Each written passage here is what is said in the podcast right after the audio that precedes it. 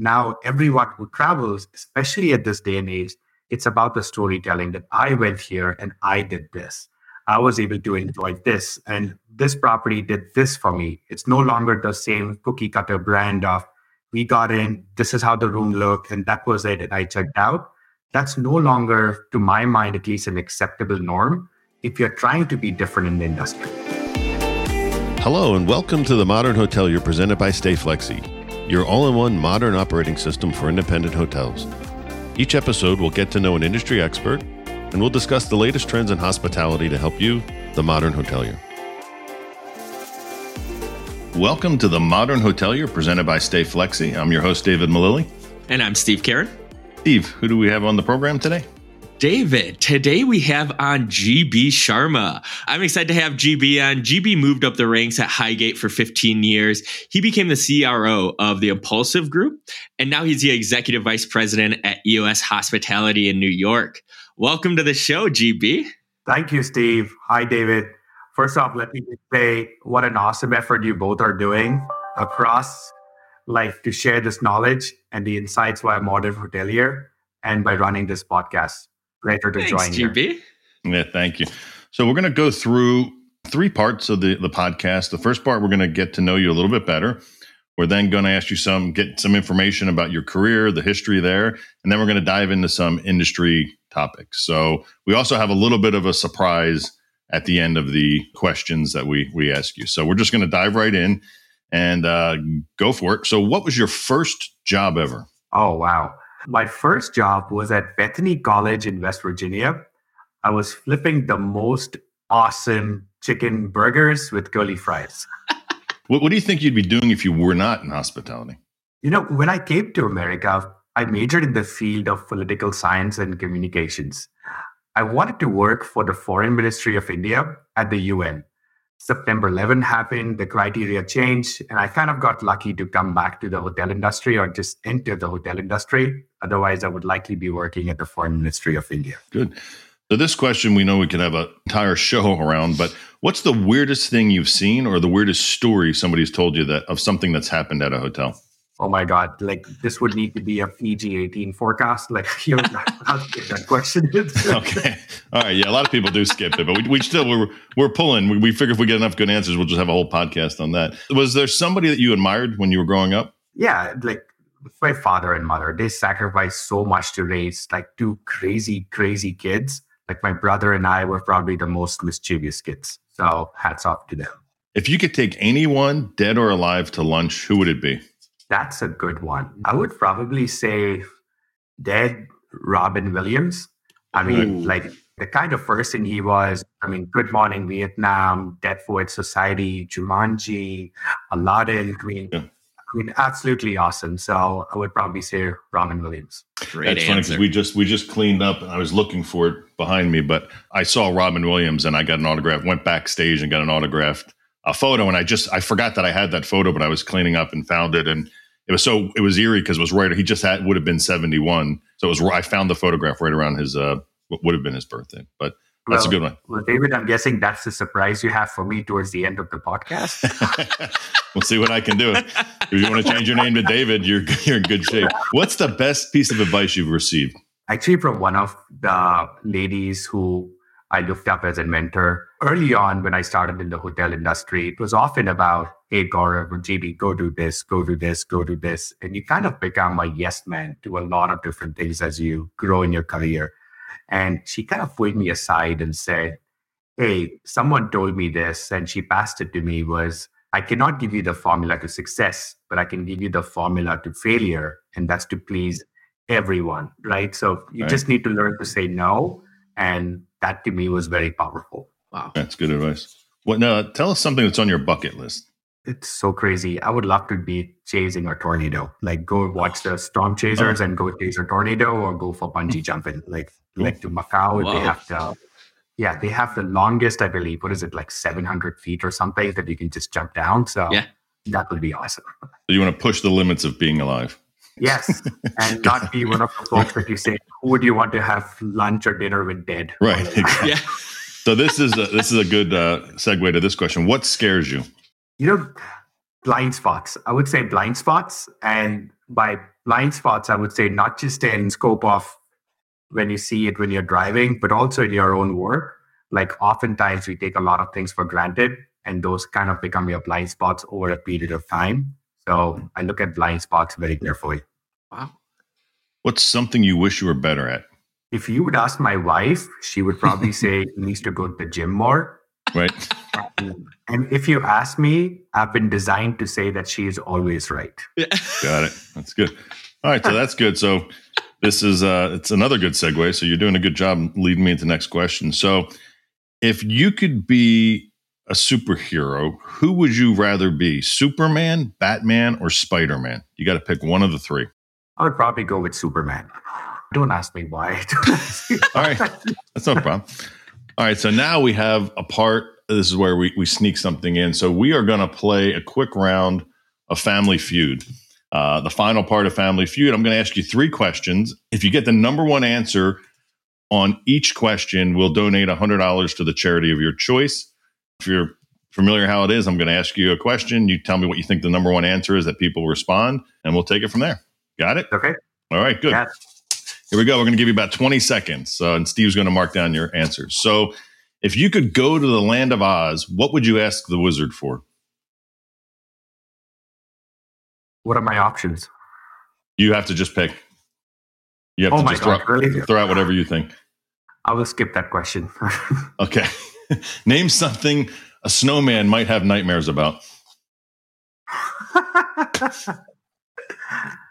oh my God. Sunshine? Okay. That's a good one. Name a type of insurance. Geico. Uh, not a brand, an actual type, like Car covering insurance. something. Car Uh, let's go. Let's go back so we get fair. So think about it. what if there's you go to the, the the Wizard of Oz and you can ask him for one thing. What would you ask him for? Can I have the superpowers? Okay, that's good. Yep. Okay. That's a hard one. That is a hard All one. All right. So we'll go back. So we'll start with the first one. So the the wizard, the question, the number one answer people that were surveyed asked for was money, but magic power was on there. Money was 37, magic power was four, and to fly, so it goes with your Superman thing. The name something a snowman might have nightmares about. You got the number one answer there. That was sun, beach, weather. So that's that's there. And then name a type of insurance. And number one answer was car. Number two, health. So we will still donate. We'll get a charity. We'll still donate fifty dollars to a charity of your choice. But that was just a little fun we like to have before you start getting into some of more of the serious questions. Yeah, so now we'll kind of get to know you a little bit more, where your background is, how it shaped you, and things like that. So, so where did you grow up? You grew up in India, correct? That is right, Steve. I grew up in India. I came to America right after my boarding school. So I was in Bombay till the age of 14. Cool. I went to a boarding school in South India for four years. That's a very interesting story, sideways. And then right after that, got a scholarship and was able to come to America. Went to West Virginia to do my bachelor's, followed by University of New York to do my master's. How did how did growing up in India shape you to to the person you are today? A lot of, I believe, you know, when you see it, there's a lot of competition, right? When you see it growing up over here, there's a different narrative of you getting a 95% score versus a 98% score. So the pressure there is tremendous because you may have 50 people ahead of you between the 95th ranking and the 98th ranking. So the pressure is kind of ingrained in you Sure. that you kind of work a lot out of fear as a child that, oh my God, I'm not good enough. I got 94, 95. Versus here, it is very different where there's Yeah. a source of encouragement to say, we won't even publish rates. I mean, our scores were written on the board, so it was public knowledge for everyone to see. And Wow. and if you did poor, I mean, you went home. First, your grandparents were upset at you. Then your parents are upset at you. Your teachers already upset at you. So it was just three strikes, right? So Yeah. The pressure was very different. In one way, it shaped us to be a lot ahead of the curve in a lot of things. So you kind of like absorbed a lot more. So the transition to coming to America was a lot easier in one way, especially when it came to education or really being focused or to taking a disciplined approach, call it. So that kind of helped a lot as a foundation growing there. That's the other side of it. But that was really ingrained in us as a child. Sure. And, and you mentioned your secondary school you went to. They're pretty well known for their football team. Is that correct? Oh my God. I mean, I can talk to you about like the St. Joseph's or I can talk to you about Bethany. I mean, across the board, yes. Yeah. St. Joseph's, I believe their nickname is uh, the sporting giant of uh, Nilgiris. Is that correct? No, Nilgiris. So we Nilgiris. call ourselves Josephites. Yeah, we call ourselves the Josephites, and there's a whole song to it. I was a very horrible goalkeeper, but at least like I made it to the team, so that was great. You all had to pick a sport. I picked the one where I had to stay in my place, but it worked out okay for a while. That's great. I actually was a goalie all growing up too, and I just didn't want to run. So I just was a goalie. So we're in the same boat. That's pretty cool. So, what made you decide to go to Bethany College? Good question, David. So, talking about the sports side, one of the sports, we had to take sports in the boarding school. I was like, my body was not made to run. So I landed up picking upper sport that I thought was somewhere I could stay in one place, and that was rifle shooting. Mm. Now, little did I realize that rifle shooting is all about breathing, and it's a breathing exercise and that requires very stable heartbeats for you run. But once you're in it, you're committed to it. So for four years, practice, practice, practice, you became good at it. And eventually it reached a point that you could get sponsored for the same thing. So part of the scholarship came from the education side and part of it also through your sports academics. And I was able to get a scholarship and Bethany College was the one, was the only college I applied to and I got it. Wow. You kind of already answered this one, but we're going to ask you anyway. So you majored in international political communication at Bethany. And then you went on and, and at the City College of New York and international communication. And you had mentioned earlier that, you know, as far as being in the political side, was that the driving force behind you going studying those topics? Yeah, it was uh, something like it was quite an orthodox subject back home because no one really studied in college to go into politics in India. Right. So that was something that you wanted to be the disruptor. You wanted to be the one that brings change, and you're speaking through a trajectory of education, right? So studying politics was very important to me, like just seeing growing up on what was happening back home. And I believe the best way you could make an impact was in foreign affairs. So that kind of got me into thinking, hey, that would be a very interesting way for me and also to utilize what I believe were my skills. Unfortunately, post September 11, a lot of things changed. Right. I was an international student, hiring was a freeze, things were very different. So I got lucky to get into an internship in a hotel, and that hmm. changed my trajectory of growth forever. Did you get in the hospitality world right after college, or did you do something else after college? So I started it in my junior year of bachelor's. Oh, and awesome. then, then while I came here, I did the first internship, and thereafter I got asked to come back. So I came back right after graduation and then the evening college to get my master's while in the daytime I worked at uh, our properties in New York. Very cool. So that was that was your first job in in hospitality was while you were still in college, you were working at the hotel.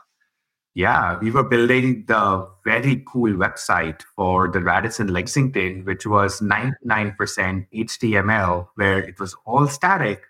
But we got an award back then because we were able to put in one simple JavaScript that allowed the picture to rotate. But that did take five to 10 seconds. But it was so disruptive back then that it was like it won the award of what a cool website it was. Wow. That's awesome. So from there, did you go to Highgate? Or did you do stuff in between and, and, and figure it out? But I know you were at Highgate for about 15 years, right?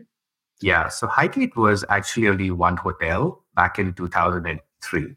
Yeah. Highgate were only the Radisson Lexington Hotel. And from there, in 2004, is when they acquired the Metropolitan New York, which became the Doubletree, and thereafter the Park Central. So Highgate really started to grow at the same time. So I joined them kind of right at the early start of their own growth.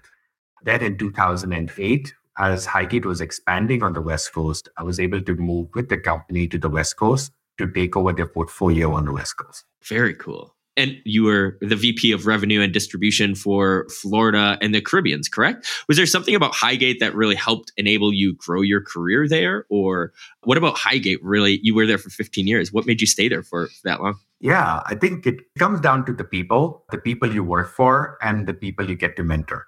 Right. That like that to me is very close to my heart. And Highgate had that level of leadership mm-hmm. that really was very disruptive early on in the world of revenue management, in the world of commercial strategies. and also very disciplined in that approach. So that was the kind of learnings that you always aspired. In our world, we call it, hey, how do we chase from being good to being excellent? And that was always a chase, that the bar was always very high. And it was quite different back then that it was not the norm, but we were trying to create a new norm. So that was very cool. And I think that kind of just kept us growing throughout. So going to the West Coast, taking over my first hotel as a director of revenue there, growing from there to an area director, then slowly taking on more properties, and then eventually to a regional direct to a regional VP and then to a VP. And as the portfolios expanded, we then started to grow in South Florida, where I was able to come and also oversee the portfolio of their hotels between South Florida, between uh, Key West and Miami. And we had just opened up our first property in the Caribbean as a AC Marriott. Very cool. Did you work with uh, Carrie Mack? Yes, yes, of course. Like Carrie Mack, phenomenal, phenomenal human being, like so smart. I got worked with her when it's like a bunch of others at the company. Yes. Yeah, that's great. What really kind of you think drew you to the revenue management side? Really, what kind of got you passionate about that side of the business versus other other areas? That's a good question, David. For me, it was just the data was very sexy to me. Like, right. and, and just seeing that it was kind of a rush that you wanted at that stage because it's not that you were making tremendous money. I mean, working in the hotel industry at that early stage and working in a companies where revenue management is not as known was very different. So you were chasing something that was outside the norm. When you can hold a 20% occupancy in a market like New York two days before that date, and you know 80% will pick up when the entire market is sold out, the rush you get from it and the excitement you get, I mean, you cannot put it in words. But, and then you repeat, and then you figure out new places where you could do that, or you figure out a way of man, the market runs 40%, but you have the ability to chase it to 80%. And what went behind it, there's a level of excitement. It's a passion. You have to be passionate about it. And to my lens, it's an art. You enjoy it, you like you truly will, but it's not cut for everyone. Yeah, it's funny. It's kind of almost like you're calling plays in a football game, trying to figure out how to beat the competition. And I love the the old timers that tell the stories that one of the ways they used to do revenue management was drive by their competitor's hotel and count how many cars were in the parking lot to try to figure out what the occupancy was. So I think that's yeah. pretty interesting. So so tell us, so you, you went from Highgate to the Impulsive Group to EOS, and maybe people aren't familiar with EOS. Tell us about the, the company. Just give us some insight there. Sure. So EOS now, as it stands, it's, it's about just 40 plus hotels, with about 37 of those hotels being in the Drive leisure resorts. EOS began in 2017. Our founder was Jonathan Wang, who felt that there was an opportunity to bring investors closer to hotel operations and those operators closer to the investment rationale. So it was all about making an impact. That foundationally turned into our competitive advantage in bringing those trends together.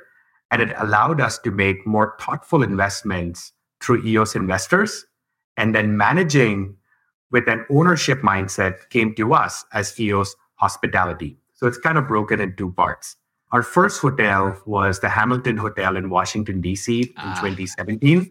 Yeah. And over the past five years, we had that tremendous growth on the EOS hospitality. Now we're seeing that same portfolio of those 40 plus hotels, many of which are owned and managed by EOS, and some of it also now into that third party. We started building out our management offerings last year, and we are so proud now that we manage these three hotels in Florida Keys for some of the other owners. I used to live in DC for about eight years, so familiar with the Hamilton, and it's it's such an awesome property. So I, I love that you guys work with that work with them. What are you focused on? You're the executive pr- vice president at EOS. What is your main focus there? Overall, but we look at the themes of what EOS is all about and what our culture that we are trying to drive. People are the most important part of our business, and the part of our magic is how we build that team that's genuinely kind people and the culture is positive and it's filled with collaboration. And we have the reputation now in the market of really recruiting some of the best people in the industry. Sure. On our side, it now comes down to if, if you look at it from a lens of a director of revenue, if we hire, do they do the basic three things right? Do they understand the market phenomenally well Sure. and have the ability to truly impact it and stay ahead of the curve? Do they have the ability to work around the different systems that you have so many different technologies Right. to work with? And do they have the ability to work around the system versus just saying, hey, the brand tells me to do this, so I do this? Right. And then number three, the big focus for us is to really build our own credibility in the market as EOS because we are a new company. Sure. But with that, we have been able to gain over the last five years. How do you mutually leverage each other in terms of, hey, what is you relying for your growth versus what we are? And how do we partner up so we can get to those results? So that part of the coaching takes a lot of, while you also emphasize on the talent growth and the bench strength that you're always working towards. Sure. And how has how has your your day to day changed? Like you used to be solely focused on the revenue side of things, and now you know your role has obviously expanded. Like how has that just changed your your day to day? Yeah. So as you grow as a company, I think we grew very fast into 2020 and 2021. So this year is more about a reset year for us, where we really try to grasp everything that we have done over the last, call it two years and three years, and really take a disciplined approach of what is the prioritization that we need to do now in order to be ready to scale when EOS gets to 150 assets or 200 assets, and what is this that's required? So really focusing on systems, on system automations. Do we have the right people? What is it that we need to do? Are we missing something that we are not looking at? Do what we talked about, our own blind spots. That's what we are more focused on and really empowering our team to make the calls. On that note, I'll just share one thing too. Within EOS, we hold our GMs as the CEOs of their hotels. So we really defer to them on those calls in terms of what needs to be done on the property side. So really to empower them, to coach them the right way to that what does it mean to be a CEO? What are the tools that they require? And is there something that if we are missing, we need to continue to train them or educate them on? That's what we are there to provide. So you've grown quite a bit in the in the hospitality space. Have did you have a mentor throughout this whole process from when you just getting started into hotels and now being a executive vice president at all? I do. I do. Early on, like you have different mentors at different stages in your life on who you look up to. But I believe consistently it's been a couple like between Gurian Jacob and uh, Lakshana Jain, who both worked much early on at the Radisson Lexington, who I worked under. I've always been someone that I've looked up to. It allows me to always stay one humble, always hungry to learn, but also at the same time to say, what's next? What are we really aspiring to be? Because the best thing we look for in our own team is we expect our teams to do things better than us and faster than us, right? Because if they have the ability to do so, we know our company is in the right trajectory and you're going to do phenomenally well. But if they don't have the ability to keep up, then we know that we may go through a level of stagnation. So that's what keeps that drive going for me. And equally, we could share the same with our own teams. I'll give you a quick story. So I had a company called Open Hospitality, which was web development booking engine. I was selling into KJ maybe 2006. And um, they were using UniRez, and my company had been partners with Pegasus, which owned UniRez. And I presented my offering. And at the time, I think because of the number of hotels, we said, oh, we'll charge you X amount of percent of a booking. And he looked at me and he said, well, why would I pay you that when I could just go have people build it in India? And I was thinking, wow, I'm like, I wonder if he's going to do that. And then you left the meeting, and then like two years later, it's like Highgate invest into Travel Tripper, and they built a, a complete competitor, and it was it was just very funny. But I actually, you know, spoke to KJ the other day. He's he's a really smart guy, and uh, I bumped into him a couple times at the Independent Lodging Congress, which we've had some people on that show. So, talking about you know, you mentors, people that have helped you. Obviously, you've been around. We've both been around a while. What's one trait that you commonly see that successful people have that work around you? Well, I believe, at least, like to my mind, it's always chasing growth, and like you want to continue building on your own bench strength. And to my mind, it always comes down to your next generation of talent. Because if you want to leave a good legacy behind for the next company to grow forward, you want to make sure to what we spoke to was the next generation has to always do things better than you and faster than you, right? So they have to get to pick up those trends. If it took you an X amount of time to do something, can they do it faster? And can they jump onto it? And, and can they multitask? Those are the things that we always look for because that to us is a success in our head that I don't have to rely on something and my team can do it way better than I can.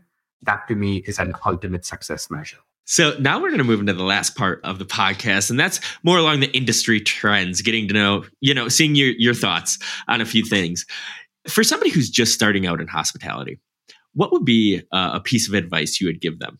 I think the trends change so much, right? Like right yeah. now, you're just coming out of a pandemic the narrative is everyone's working from home and it's okay to work from home. Like when you went through the crisis about, say, about 12 years ago, when you went through 2008 crash and 2009, the mindset was very different because what's happening is you see the industry going towards, oh, the inflation is so high and there's a potential recession, travel is on fire right? So there's always a need for labor. There, there's always a need for more people. So as you're getting into it, know what paths that you're going because in hospitality you have many different paths that you could take one if you're chasing stability and you're chasing something hey i want a job for the rest of my life and i want mm-hmm. something that i can enjoy doing right. you have fronts where you could go into in the world of hotels and you could be stable. You could be working at the front desk. You could be working at so many different places and that gives you the stability also whether you're in a union or a non-union environment. If you're chasing to say hey i want to chase knowledge and continued learnings and I want to continue the thought, you have thoughts like those too, where your first five or 10 years may be a struggle where you're going through either the world of revenue management or you're going through critical analysis or you're going into data mining, etc. Like, like you could have a path in that front. And if you're chasing to say, hey, I want to try something, I love talking to people, I love being out there. Sales and marketing is for you because one, at four, you right. can understand the systems and you have the ability to understand the property, but you can relate it and you can connect the dots to what a customer wants to what the hotel has the ability to offer. So you have the ability to connect those dots. So dependent on where you are in your career and what will make you happy, I believe those are probably one of the three options that would suggest. Them. That's a great answer. Very holistic. Yeah. Well done. So we see on on LinkedIn a lot, a lot. Everyone's talking, has been talking, maybe not as much now, but COVID, labor shortages. Besides COVID and labor shortages, what what should we be talking about that we're not talking about in the industry? Automation. Automation to me is probably the lowest hanging fruit and also one of the toughest ones that you would say that it takes a lot of effort from the hotel and partners on both fronts to get there. And then if you're going into more deeper and saying, hey, what is probably important four, five years from now, you always wish you could do it sooner. But the reality is sustainability, right? In terms of how do you stay more and more like enough eco kind of a sense, right? So when we see it on that side, when we look at all the different arms, at least from my world, you look at PMS, CRS, CRM, CRO, RMS, BI. I mean, all of these sides, you're looking to see what is the harmony across all the systems? Where does the data live? How are you looking for to say, if I need to access something in a journey of a guest, whether be it in one property or multiple properties, you have the ability to do so by really stitching all the data together. So it's easy for us to comprehend. That's more on the back end side. Mm-hmm. On the front end side, it comes to technology of what are you doing for the guest on a digital experience and what we call it as e-commerce for experiential e-commerce, right? That what is it that you're doing? Because that's the storytelling, right? Now everyone who travels, especially at this day and age, it's about the storytelling that I went here and I did this. I was able to enjoy this, and this property did this for me. It's no longer the same cookie cutter brand of we got in, this is how the room looked, and that was it, and I checked out. That's no longer, to my mind, at least an acceptable norm if you're trying to be different in the industry, right? So you have to drive that sense of the experience on the property. And then what are you doing from our side you constantly capture those eyeballs, right? In terms of marketing mm-hmm. to them. And ROIs are so different now because first it was, hey, I want to get this person. I want to get it. Hey, can I spend 5,000 and can you give me a 10 or a 15 to 1 ROI? Great. And that was the entire conversation. Now through social media, you look at it as a long-term attribution that yes, we have to constantly target them. We have to constantly keep them engaged. And over a period of time, they will convert, and that's okay. And and you kind of talked about this a little bit as far as, you know, that digital experience of the guest, but what are some of the best ways that either you've seen or you could recommend to hotels about increasing their revenue through utilizing technology? Yeah, the thing in our industry, the best thing we can do is learn from each other because our industry is relatively not the forefront of technology, but we are more of the copycat adopters of technology, right? So you see airlines do it well, you see apparel do it well, food and beverage do it well. But that's also because they live in an ecosystem of an app based environment where all the data can all live in harmony with one another. In the world of hotels, unfortunately it cannot be done because you have got so many different hotels right? You have so many different level of rooms and so many different ownership companies. So everyone is working in its own micro so how do you stitch it all together? To us what we believe is it starts from the discovery stage of the guest all the way to the time that you actually check out from the property and how are you touching the guest oftentimes you see hotels you are there to give the warm welcome but the guests when they check out they just leave right? So in terms of how you touch the guest from start to end, to us is very important. And what are the things that you're plugging in, A, to either drive the experience, to drive ancillary revenues to your properties, or to be in touch with the guest that, hey, are you okay? Are there things that we're missing that we need to do better? Are there things that you need that we could help you with? Are you sure that you have like are there more towels you require or is there more reservations you need? Do you know that we have a concierge? Here's a link to all our activities for this week all of it, right? That we over communicate in a period of time where we know staffing is a challenge. So we have to use technology to offset those, but also making it a point that we don't turn our own hotels into vending machines where everything is at a touch of a button and there's an absence of human element. Right. Yeah. And I think it's a question of just, like you had said, the balance and, and to kind of remove the fear because a lot of hoteliers are you know, I, I go back to a, a, company I was talking to that was a texting platform, and the salesperson was telling me, "Oh, hotels want you know personalized messages going back to the guest." But I was arguing, well, how can you personalize? What's the Wi-Fi password, or what time is checkout?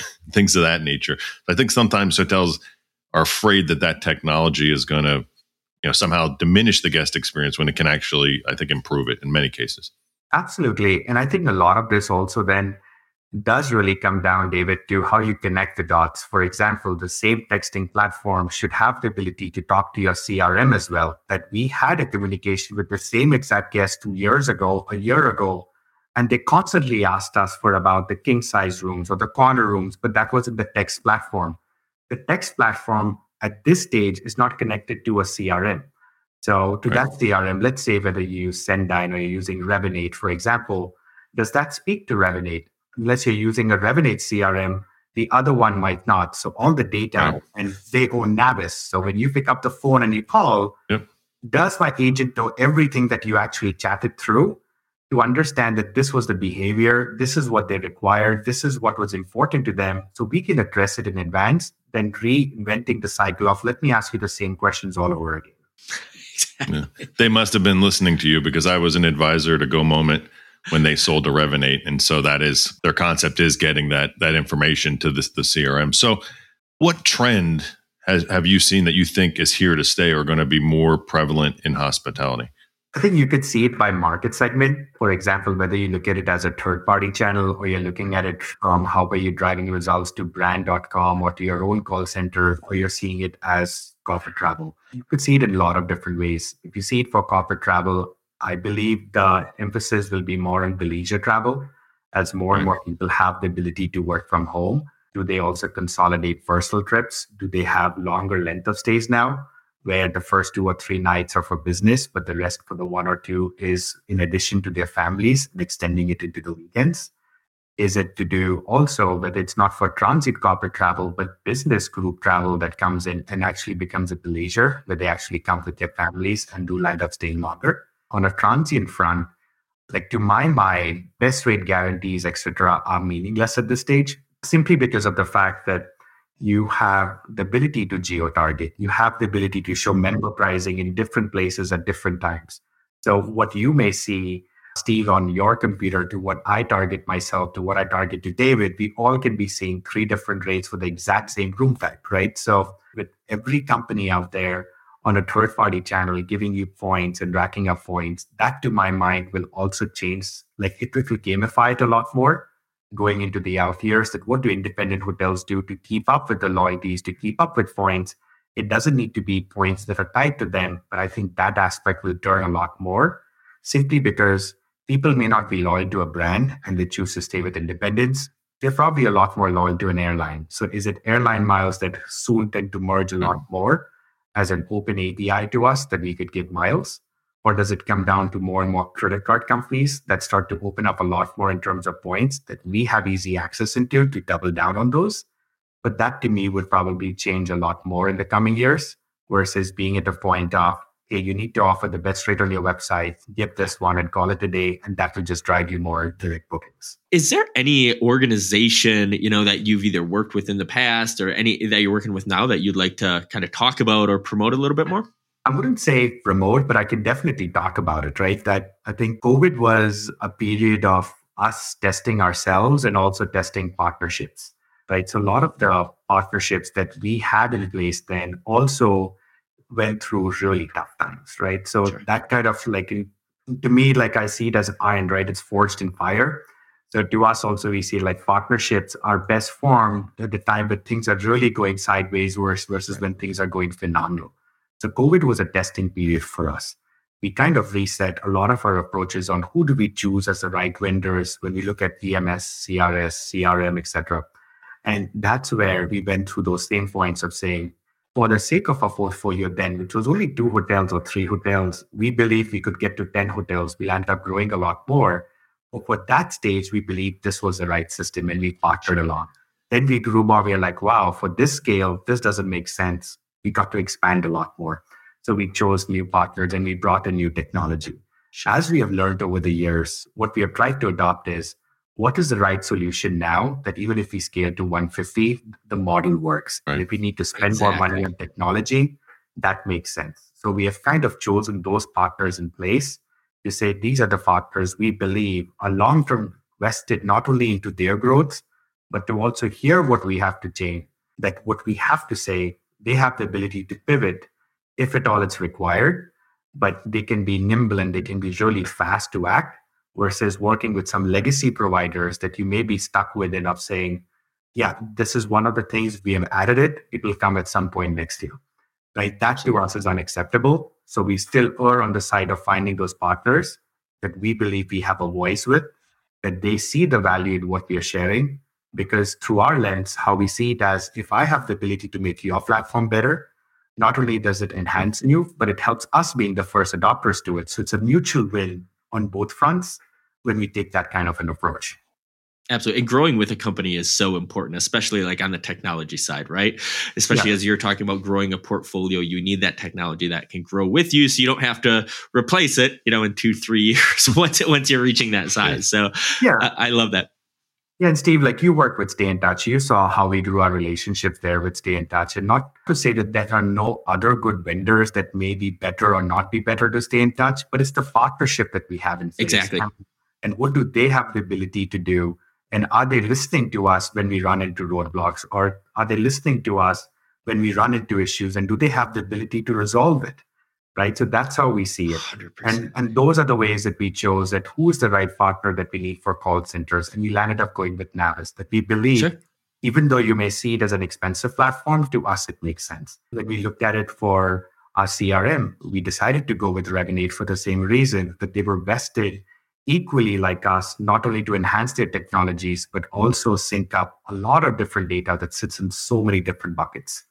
So that's how we kind of forced our partnerships together for each of them to say, this is what we believe could be for the next one year, the next two years, this makes sense, but nothing beyond the scope of one year or two years because practicalities change, market change, yeah. leadership changes, and that can pivot. So we kind of keep everything to a clause of one or two years. Exactly, exactly. And I don't want to go off too much of a tangent here, but it's so funny when I came to Stayflexi, I was talking to our leadership team and I'm like, the one thing that I really want to do is be an enjoyable team to work with, right? Because nobody enjoys changing a PMS. It's not a fun thing to do, right? right? So if we can make that process easier and, you know, make it quicker, cheaper, faster. You know, that's all we need to do is just be enjoyable to work with. So that's kind of one of our goals here, but I don't want to go off on too much of a tangent. But one one last question I got to ask you. How do you think the metaverse is going to affect hospitality? If anyone gives you the right answer, I would probably, or even like if anyone gives you an answer with a straight face, it's probably bluffing, right? But what I would say is we are probably good five or 10 years away, at least to my mind, from really capitalizing on that front and really seeing it. I think it's good to follow trends. I think it's good sure. to see what's happening. It's good to be involved to understand. So you're a little ahead sure. of hmm. the game. But if someone says you need to open this or do something, I would probably err on the side of caution because to me, it is more of a student's hat at this stage of just learning and absorbing as much. Yeah. So before we wrap up, because we are at the end, I have to, as a ex New York City general manager, pay you respect for the tie because I wore a tie for many, many years. I had one guy on a flight from New York to Los Angeles. He said, I'm very impressed. You flew the whole flight with a tie on. And he's like, How did you do that? I'm like, I'm a GM. I used to sleep with my tie on, you know. but anyway, so we're we're we've wrapped it up. We really appreciate all your time. This is where we give you a chance. Tell us about EOS. Tell us what's going on. Tell us if you have any properties opening, plug away. Tell us, you know, what we should be looking for next from you guys. Sure. Thank you, David. And I'll tell you about the tie situation. I hated wearing ties being in New York, especially from being an intern to growing and going to Macy's each time and trying to find the stuff on stage. you're making like yeah. 15 bucks an hour, you can't afford anything. And now, and then you move to the West Coast and no one wears a tie there. Like everyone's in a jacket or a hoodie. Yeah. You suddenly start to miss the tie. And 10 years later, you move back to New York and you see no one's wearing it you kind of say like yeah. I'm going old school here, right? So that's why I said respect. I respect the tie. yeah, thank you. Like I think from the EOS side, I'll just say that working at EOS is incredibly exciting. We have the industry rock stars at our talent pool. It's a disciplined approach within revenue as we study the market behaviors, flesh out new opportunities, and also we get a chance to double down. We have rolled out a lot of new initiatives at EOS. We have rolled out paid parental leave for all of our full time employees that have worked with us at least for a year, and that's about 10 weeks. Our corporate offices, we have unlimited PTO, and we actually encourage people to take it. The entire month of August in our New York office is work from home. And wow. so as we try to work through it, like we are really trying to create a culture that is different, but also at the same time, really holding the true disciplined approach of accountability as we shared, we hold our GMs also as the CEOs for their hotels, with corporate office on like the EOS corporate really being the supporting foundation. Thank you so much. Uh, that concludes another episode of the Modern Hotelier presented by Stayflexi. GB, we appreciate you and we thank you for your time. Thank you very much. Thank you, Steve. Thank you, David. Thank you, GB. You made it to the end of the Modern Hotelier. Thanks for listening. Make sure to subscribe and follow wherever you listen to your podcast. The Modern Hotelier is produced by Make More Media and presented by Stayflexi. Stay Flexi is your modern operating system for independent hotels. If you're interested in learning more about Stayflexi, you can go to stayflexi.com. Or if you'd rather talk to me instead, feel free to shoot me a message on LinkedIn or email me at steve.karen at stayflexi.com. Thanks and have a great day.